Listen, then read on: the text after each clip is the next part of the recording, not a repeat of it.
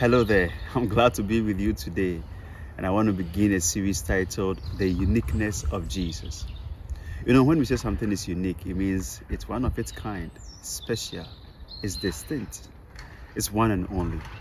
What makes Jesus the special one and the true Savior of this world? The first is his claims. Jesus made profound claims about himself that subsumed his personality and deity as God. There are several of such statements which I'll not be able to list them all, but we will look at a few of them. If you look at Mark chapter 14, verse 61 and 62, when Jesus appeared before the high priest and they asked him several questions, the Bible says that Jesus kept quiet, answering nothing. And then the high priest asked him, Are you going to keep quiet? Are you the Christ, the blessed of the Most High? And Jesus said, I am. And you see the Son of Man sitting at the right hand of power and coming in with the clouds of heaven. The Bible also says in John chapter 10, verse 27 to 30, Jesus said, My sheep hear my voice, and I know them, and they know me, and they follow me, and I give them eternal life, and they shall never perish, neither shall anyone snatch them out of my hand. My Father, who has given them to me, is greater than all, and no one is able to snatch them out of my Father's hand. I and my Father are one. He didn't just end there, he also made a bold statement in John chapter 6, verse 35 that, and Jesus said to them, I am the bread of life.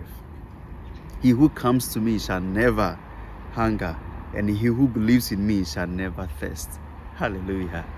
That is not all. He also said in John chapter 10, verse 11, I am the good shepherd. The good shepherd gives his life for the sheep. Amen. That is not all. He also says in John chapter 8, verse 12, that I am the light of the world. He who follows me shall never walk in darkness, but have the light of life. John chapter 8, verse 58, Jesus said to them, Before Abraham was, I am. John chapter 10, verse 9, Jesus said, I am the door. If anyone enters by me, he will be saved and will go in and find pasture. John chapter 5, verse 22 and 23 says that, For the Father judges no one, but has committed all judgment to the Son, that all should honor the Son just as they honor the Father. He who does not honor the Son does not honor the Father who sent him. Beloved, Jesus made such bold claims about himself. Let me add this one too. John chapter 14, verse 6. Jesus said to him, I am the way, the truth, and the life. No one comes to the Father except by me. John 4, verse 10. Jesus answered and said to her, If anyone knew the gift of God, who is it who says to you, Give me a drink, you would have asked him, and he will have given you living water. Hallelujah. Beloved, every claim Jesus made pointed to his personality and authority.